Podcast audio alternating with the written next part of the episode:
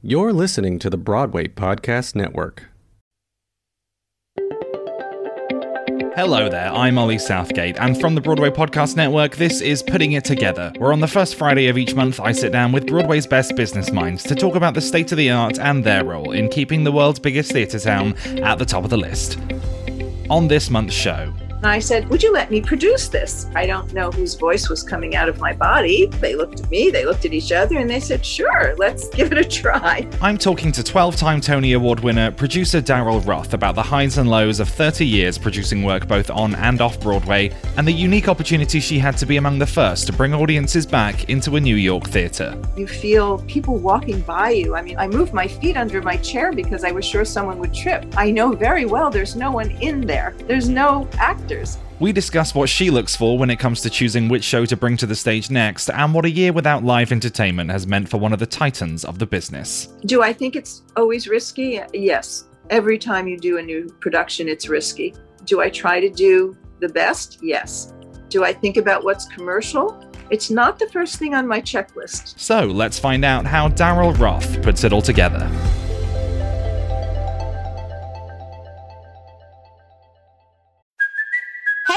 Kaley Cuoco for Priceline. Ready to go to your happy place for a happy price? Well, why didn't you say so? Just download the Priceline app right now and save up to 60% on hotels. So, whether it's Cousin Kevin's Kazoo concert in Kansas City, go Kevin, or Becky's Bachelorette Bash in Bermuda, you never have to miss a trip ever again. So, download the Priceline app today. Your savings are waiting. Go to your happy place for a happy price. Go to your happy price, Priceline. I was very lucky to be brought up in a family that loved theater and musical theater in particular. I grew up in New Jersey, which was close enough to New York, so that a special treat was really to come with my family and, and see a Broadway musical. And also, I, we went to Paper Mill Playhouse in New Jersey when I was very young, and, and that was a treat too. But I grew up loving theater. My parents always had Broadway albums playing. And so my earliest memories are just loving everything about theater. When I was old enough to travel from my home on my own, I would come in on a Saturday matinee on the bus and I would take myself to see whatever it was that I was excited about. And I always loved reading plays too, which my mother reminded me at one point she found very interesting that I would much prefer to read a play than a book. And she said, Why is that? And I said, You know, I don't know, but I just love being in the conversation. I sort of put myself in the middle of it all. And, you know, like I'm one of the characters.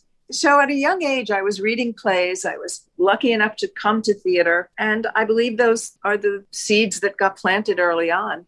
And right. of course, I in turn did that for my own children and now my grandchildren. I didn't really know that I would find my way into theater as a career. I knew I would always be, you know, the most enthusiastic audience member. But my career, uh, when I went to college, I was an art history major. That was my uh, interest. And I worked in the interior design firm for many years. I had my own firm. I designed office interiors, primarily doctor's offices, was my little specialty. Um, I loved pediatric offices because I, I think I was one of the first people to uh, design waiting rooms that looked like playrooms that were very welcoming to young children you know, little play tables and bookshelves and activities. So I loved that for a while. And um, as I was raising my family, I I realized that I wanted to find something that was truly fulfilling for me. And what did I love the most? And what I love the most is theater. And while I didn't know any way in, so to speak, I offered my services um, as a volunteer. And at some point, I was asked to be on the board of City Center which was developing a new program at the time. And I'm going back to 1988. The program was finding older musicals that wanted to be revived and have wonderful staged readings. Well, what we know of as encores today. And that was the beginning. I was lucky enough to be on that committee, and I met Richard Maltby Jr., who, uh, you know, is a wonderful uh, lyricist. And one evening, he invited me to come hear some songs that he and his writing partner, David Shire, had been presenting downtown at a club called 88s. I was very happy to be invited. I was honored, you know, and I thought, oh my God, this is so exciting. And I went and I listened to the songs, and something happened to me that evening. I realized that the songs were all beautiful stories about doors closing and new doors opening, you know, role reversal with your parents, taking care of your parents when you're the children, starting new things in life, not being afraid, and being able to find your way. Each song I thought was speaking to me directly. It was so weird. And at the end of the show, I said to Richard and David, you know, this is so amazing. I feel very personally connected to these songs, and I think this would be a great show. As it was, it was a group of four wonderful singers just singing a group of songs. And I said, Would you let me produce this? And I've said this before. I don't know whose voice was coming out of my body or where I had the confidence to even suggest that, but I did. And you know, they looked at me, they looked at each other, and they said, sure, let's give it a try. We went to Williamstown. My son Jordan came with me. He was a young boy, and um, it was sort of like his summer camp experience. And it became closer than ever. Kinky behavior, one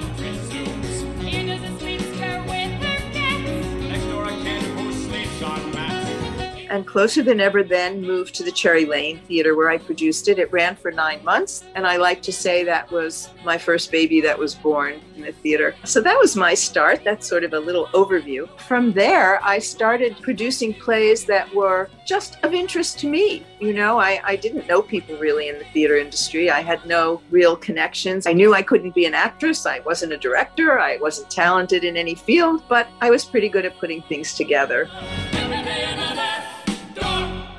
So I started looking for interesting scripts. I was very excited to find new young playwrights. I liked plays that had to do with gender issues and family dynamics, strong women stories.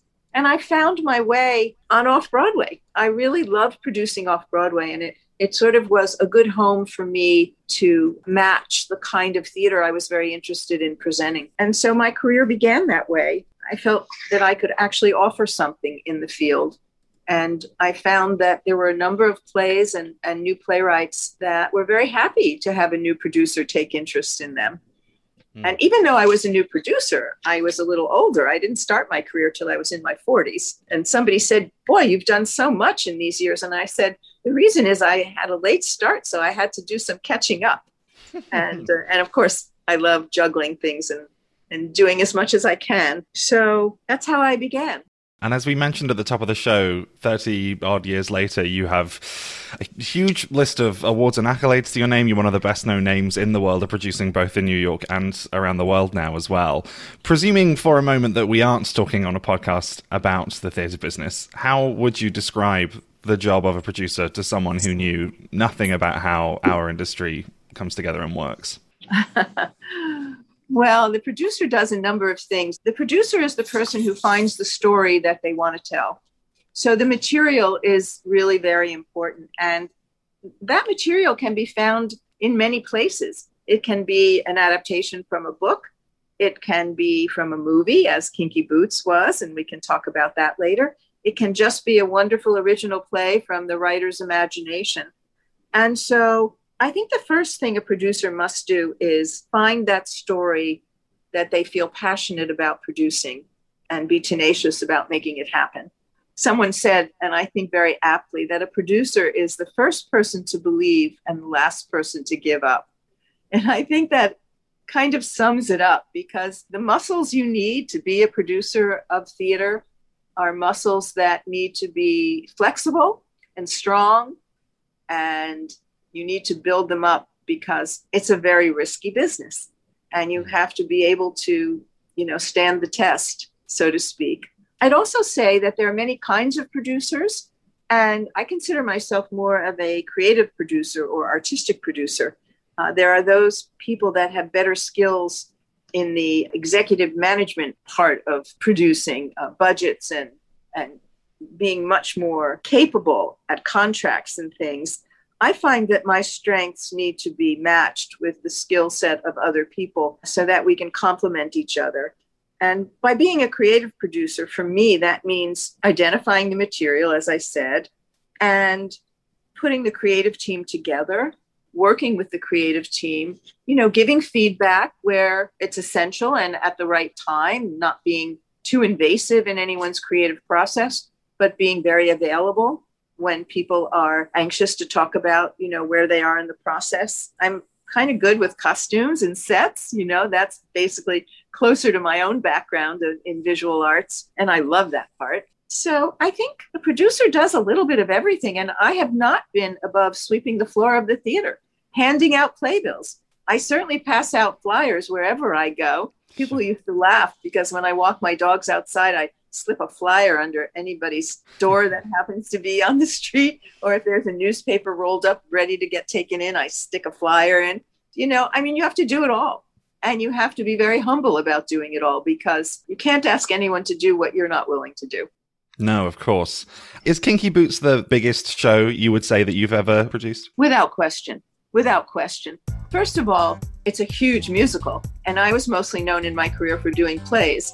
And so stepping out to do something like Kinky Boots was a big step for me and one that I will hold always as one of my most rewarding and exciting journeys in theater that I've ever taken. It started with my seeing a film at the Sundance Institute. It was a small British film that no one had really heard of. And when I saw it, I knew instinctively it would be a wonderful musical. It had such heart.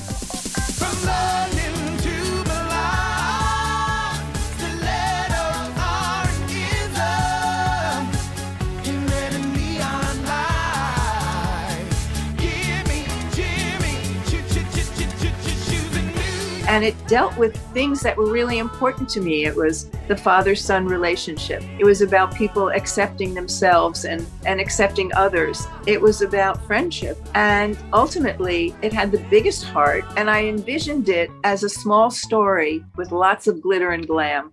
And that's exactly what we were able to create Harvey Fierstein was my first call, and he wrote the book. I thought for sure he would understand these characters, and he certainly had the sensibility to write this adaptation. And Jerry Mitchell, who, you know, has such energy and is so vibrant, you know, as a choreographer director. And then, of course, the last piece of the puzzle, which really was groundbreaking is bringing Cyndi Lauper on to write the score. And she was amazing. She had never written a Broadway score before, but she understood these characters. She understood what it feels like to be an outsider. And she wrote songs for these characters that were just so heartfelt and amazing and truthful that uh, it became something very, very special.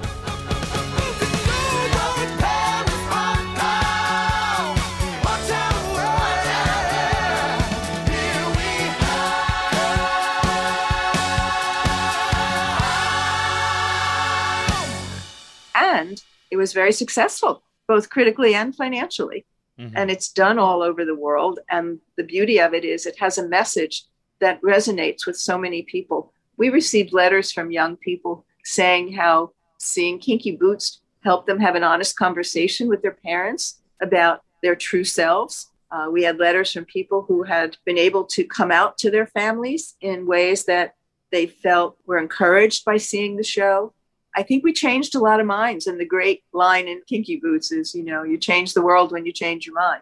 And so I think that we were able to accomplish that in a way that is just so fulfilling. It, it just is. And we had the most wonderful cast. Many of our original cast members stayed with us throughout the entire six years on Broadway. And I'm in touch with most of them to this day. It really was something special. So that's certainly the largest show in your catalogue.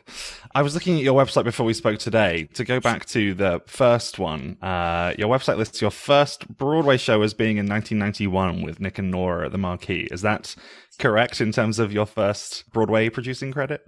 It is. I was an associate producer on Nick and Nora, and it was really a wonderful opportunity to learn the lesson of when things don't work as you planned. it's on the wall of Joe Allen's restaurant. For those of your listeners that don't know, uh, it's the wall of flops, and it does keep one humble and it does make you remember that every time out of the gate with a new production, you're taking a big risk and making an adventure happen that could go one way or another. Mm-hmm. Um, I was an associate producer. I was brought on and I learned a great deal. And I was basically, you know, the junior person on the team. I loved the story of Nick and Nora. It was a brilliant cast. Everybody wants to do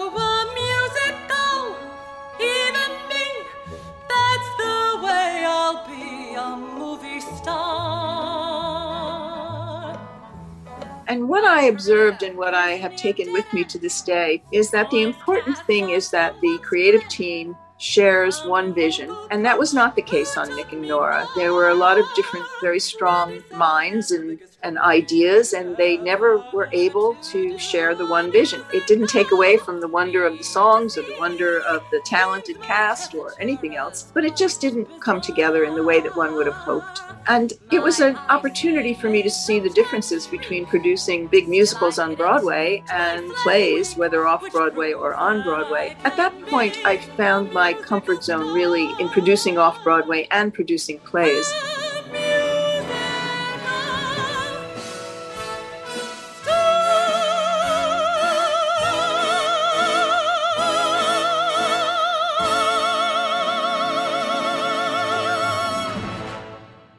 You were talking there about that sort of ever elusive, you never truly know producing a show. With everything that's happened since then, 30 years on from that, do you feel do you feel that any less? Do you feel like you do know a little more now, or is it still does it still feel just as risky and just as uh, sort of important to make you know exactly the right choices uh, in terms of what you produce? Well, I would answer that question in a couple of ways. I think I've learned a great deal over the years without question, but I still rely on my instincts and my gut when it comes to choosing the things that I'm excited about producing. Uh, that has not changed. Mm. What I've learned over the years is that it's very important to work with people that you have a mutual respect for, uh, that you know you can trust, and know that you uh, complement each other's skills. And so I think it's very important. And a main lesson for me over the years is choosing the people that I'd like to work with, different co producers, different people that I feel are, you know, worker bees and are happy to, you know, to roll up their sleeves and, and help a production happen. Do I think it's always risky? Yes. Every time you do a new production, it's risky. Do I try to do the best? Yes.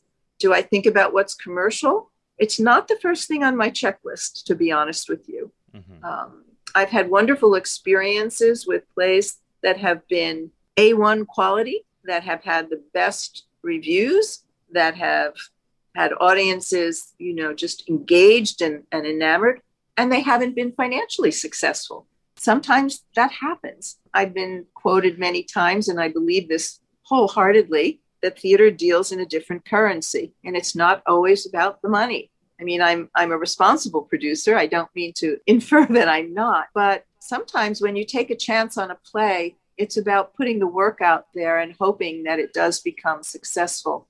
And sometimes it takes time for things to recoup. Sometimes they have to travel to recoup. It doesn't necessarily happen during the time of the run in New York. And we're talking today actually because of a show that I'm sure on the surface of it didn't seem commercial at all. Uh, and we're talking about uh, a show you have on at the aptly named Daryl Roth Theatre off Broadway in Union Square. Uh, that show is called Blindness. It began April 2nd. It's currently booking to September 5th.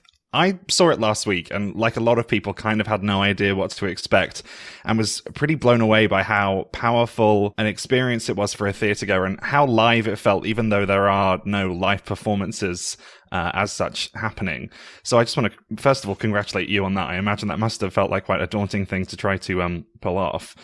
And it started life in London at the Donmar Warehouse with all the travel restrictions that exist right now, were you able to even see it for yourself before you started the process of bringing it here? Actually, I was not able to travel to see it. Um, but let me say thank you for going to see it. And I'm glad that you found it extraordinary, which it certainly is. I read about it. When it opened at the Donmar Warehouse, I read the review in the New York Times and I thought to myself, this is amazing. How are they opening up a theater in the middle of a pandemic? And then I started thinking, you know, I have a wonderful theater. It's a big landmark bank building, it's high ceilings, it's open spaces. I can do something like this. So I got in touch with the Donmar, and, and because I couldn't go and see it, uh, they sent an audio file and photographs of the production. And I just thought this is a way for us to kick our doors open and, and do something safely and under all the COVID restrictions within those parameters, and maybe be able to actually, you know, open our doors and get people back to work and offer something that people would be comfortable enough gathering at. And that is what happened. It didn't happen then when the Donmar opened, it was a while ago, but I proceeded to get the rights and we lined up the sets and earphones. I mean, I, I think we should tell your audience that you hear the story through this amazing sound system. You hear the voice of Juliet Stevenson telling you the story of blindness, which is based on a book of a Nobel laureate writer, Jose Saramago's book, Blindness. And she tells us the story through earphones. And the way she recorded it is 360 degree around sound. So you feel as though she's talking to you in your ear. You feel the sounds of the city where it's taking place. You feel people walking by you. I mean, I moved my feet under my chair because I was sure someone would trip. I know very well there's no one in there, there's mm-hmm. no actors. That was the reason it was able to be done during this period of time. There was no concern about, uh, you know, actors' health and safety. Uh, what we did to ready ourselves for the production was put a an air filtration system in, uh, follow all the COVID requirements. Uh, people come in and they are socially distanced. They sit in a pod of two. So you come with someone that is in your bubble or someone that you know. And when we started on April 2nd, we were part of the flexible space opening, which is why we were allowed to begin performances. So people come in, their temperature is taken, they're wearing a mask, they sit in a socially distanced seat and they enter on 15th Street and they leave on Union Square, which takes away any concern about gathering or people being in a group too close to one another. So we've, we've really followed all of the precautions. And people have said how happy they are to gather again and be in a theater, even though there are no actors.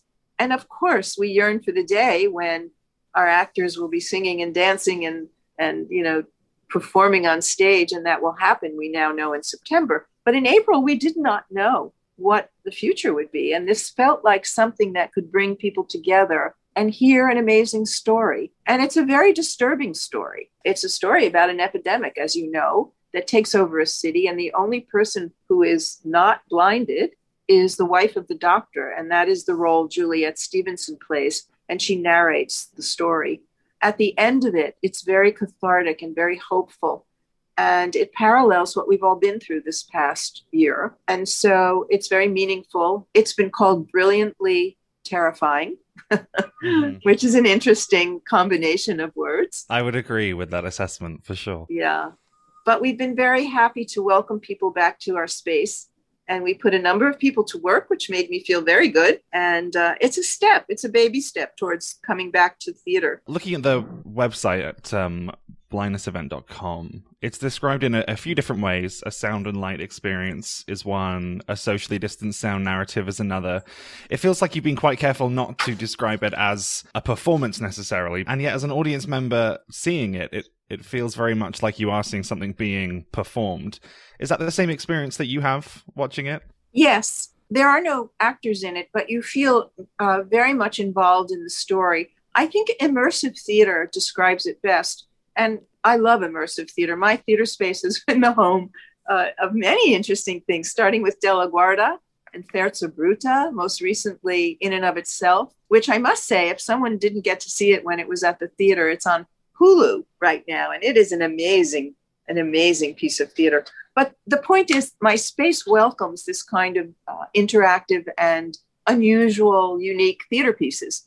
And so, while it isn't a traditional play, it is an opportunity for the audience to become engaged in the storytelling. You feel very much like you're in the action. And after this year of isolation, it's a time to experience something with other people those other people being your audience mates, not the people on the stage. So the interaction is more of an immersive experience with the audience. It's sort of like I don't know if you remember your books. There's a book series called Choose Your Own Adventure, sure. and you become part of the narrative in a way. And I think that's what really is happening with blindness. Yeah, I think for me, just the sheer fact of seeing an audience around you all experiencing something happening in real time is what made it feel the most like this is just a regular trip to the theater. And then I had to keep reminding myself, oh, no one's performing this. But it does give you that touchstone of feeling that you're in a theater space and you're hearing a story being told and you're sharing that experience with other people. So those elements are there. Yeah. And what have the other surprises been in the process of getting this very unique type of work on? What's been the thing that was, I guess, most different about producing this versus producing a quote unquote sort of normal show in that space? Well, I think the operative word is normal, mm. a normal show, but in a normal time. I think the thing that was uh, not only surprising, but a responsibility was realizing how many of the safety protocols had to be my priority. Mm. Washing, you know, sanitizing the seats, sanitizing the headphones in between each show, uh, having the air be cleansed, having the audience members be checked, having to ask them the questions, you know, the four health questions. Everything about the patron safety was my most important concern. Once we got past that, and now between April and May, where we are, many more people were vaccinated. So I am not as worried about that because I know it's all in place. And now I'm just anxious that people enjoy the art and enjoy the experience. So it's getting to be more like what I would always worry about with any of my shows, right. you know, hoping that people are engaged and hoping that they're enjoying the experience. Do you see this format as being something that might be viable after theaters open again, perhaps during the daytime when a live performance isn't happening, or as a filler between, you know, a show leaving and another one coming in? Do you see a future basically for theatrical production that is, in some ways at least, pre recorded after seeing the success of blindness? Well, I think we're going to be seeing a lot of new kinds of theater emerge after this year we've been through. We'll see a lot more streaming and we'll see things that bring audiences to a theater virtually. I think that's a good thing because it's very hard to realize, but true. Many people can't get to the theater either because, you know, of geography, they live too far, or because of finances, they can't afford it, or because they're, you know, may have a disability, they can't, or older people can't get out. And so I think bringing theater into people's lives is going to continue more and more. As far as something like blindness, the immersive experience, it's really always been around, but I think it might be used now more if it adds something to the entire slate of work that any given theater will put on. I think it will be done in the regional theaters a lot because it's not as expensive, first of all, to put on a show that doesn't have a cast. Mm. And it's something that can be mounted and done maybe in between shows, for example, when they don't have to worry about as many of the things that you have to worry about when you have a full cast. But I, I don't think that it's instead of anything. I think it's in addition to. Mm. I don't think it's replacing theater at all. I think it's another kind of a unique theatrical experience that we just add to the canon when it helps the theater uh, stay open. And over the course of the Broadway shutdown, I've tried very hard to focus on as many positives as I can, knowing, of course, that it will go down in history as a very negative thing broadly from all kinds of different perspectives. But I wanted to ask you. Uh, what have you taken away from the last 15 months, I guess, at this point, in terms of your life and your work? What have the good changes been for you since March of last year? Well, that's such a thoughtful question, really. I think that my priorities have been solidified I've always cared the most about my family. And I care even more about my family and friends now than, you know, I don't take anything for granted. I don't take our health for granted, our safety. I love my animals, you know, spending time with family and animals and, you know, being very close and confined really has made me, and I'm sure many people realize um, that it's very important to be able to be honest and truthful with your family and your friends and your animals that you just heard. there they are. I don't know. I think my priority is about family. And when it comes to my my profession, I think about the things that I really want to focus on when theater comes back. I mean, I have a number of things in development and I'm still excited to carry on with those projects. But when I think about what other things I want to do, I want to be very mindful of the stories that are important to tell that have lasting qualities in life and that that really have a message that will resonate with people. I, I've always tried to do that really, so I guess I'm on the same course. It's in the front of my mind now how important it is to do things that inspire people and give people strength and hope and and ways to engage in the world. We all have to think about being more inclusive in our productions. Uh, we certainly have to think about diversity, which is on you know the top of everybody's minds.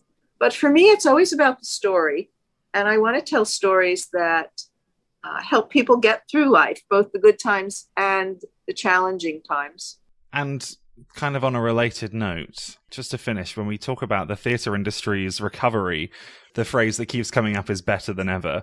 That's on all kinds of fronts in terms of everything from being grateful for our shows and audiences, having seen what it is to live without them for so long, in terms of some of the issues of social justice that you just brought up as well. So I wanted to end by asking you, as one of the best known names in theatre producing circles, what does theatre being better than ever mean to you well, thank you for the compliment, firstly.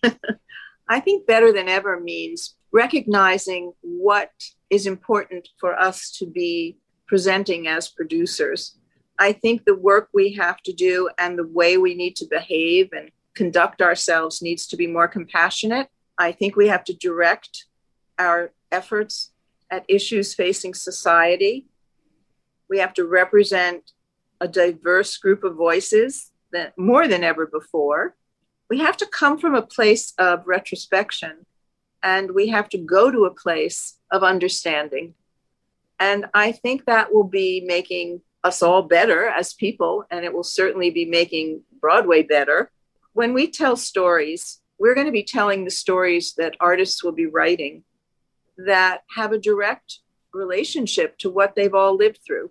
You know, theater is always, in my view, theater always holds a mirror up to society. And what will come out of this post pandemic era, I think, will be stories of courage, stories of hope, stories of loss, stories of sadness. So many things that affected us emotionally over this period of time will be reflected in the work that we will all come to see, not only in theater, in the visual arts, in music, because artists tell their stories based on what's happened in their lives, what's happened in the world. So I expect that we'll be flooded with beautiful work, meaningful work, inspirational work that will reflect what we've all been through and help us move on. That to me would make a better Broadway. This podcast is sponsored by Ramp. Are you the decision maker in your company? Consider this. For the first time in decades, there's a better option for a corporate card and spend management platform. Meet Ramp, the only corporate card and spend management system designed to help you spend less money so you can make more. Most corporate credit cards offer points as incentives, but those points amount to less than their worth in real cash value. Ramp's business cards offer you cash back, real money in your pocket. Plus, you control who spends what with each vendor. And Ramp software collects and verifies receipts automatically, which means you'll stop wasteful spending and close your books in hours instead of days. Businesses that use Ramp add up to 5% to their bottom line the first year. If you're a decision maker, adding Ramp could be one of the best decisions you've ever made. And now get $250 when you join Ramp for free. Just go to ramp.com slash easy. Ramp.com slash easy. R-A-M-P.com slash easy. Cards issued by Sutton Bank and Celtic Bank members FDIC terms and conditions apply. Daryl Roth of Daryl Roth Productions. You can find out more about Daryl on her website at darylrothproductions.com and more on her production of Blindness at blindnessevent.com. Putting It Together is produced by Dori Berinstein and Alan Seales for the Broadway Podcast Network. Our theme music is by Euless Pecan, with additional music in this episode from the original cast recordings of Closer Than Ever, Kinky Boots, and Nick and Nora. Artwork and editing is by me, Ollie Southgate. You can find me on Twitter. I'm at Ollie Southie, or take a look at my website at olliesouthgate.com. In both cases, my name is spelled with an IE, not a Y. Additional thanks for this episode go to Michelle Faraba and Amani Punch, and this is the last episode of our second season. I want to say a huge thank you to all 17 of my guests over the past year, and to all of you for listening and continuing to show an interest in the business of Broadway during such a tumultuous year. I'll be back on Friday, September 4th. Until then, please do have a wonderful summer, and goodbye.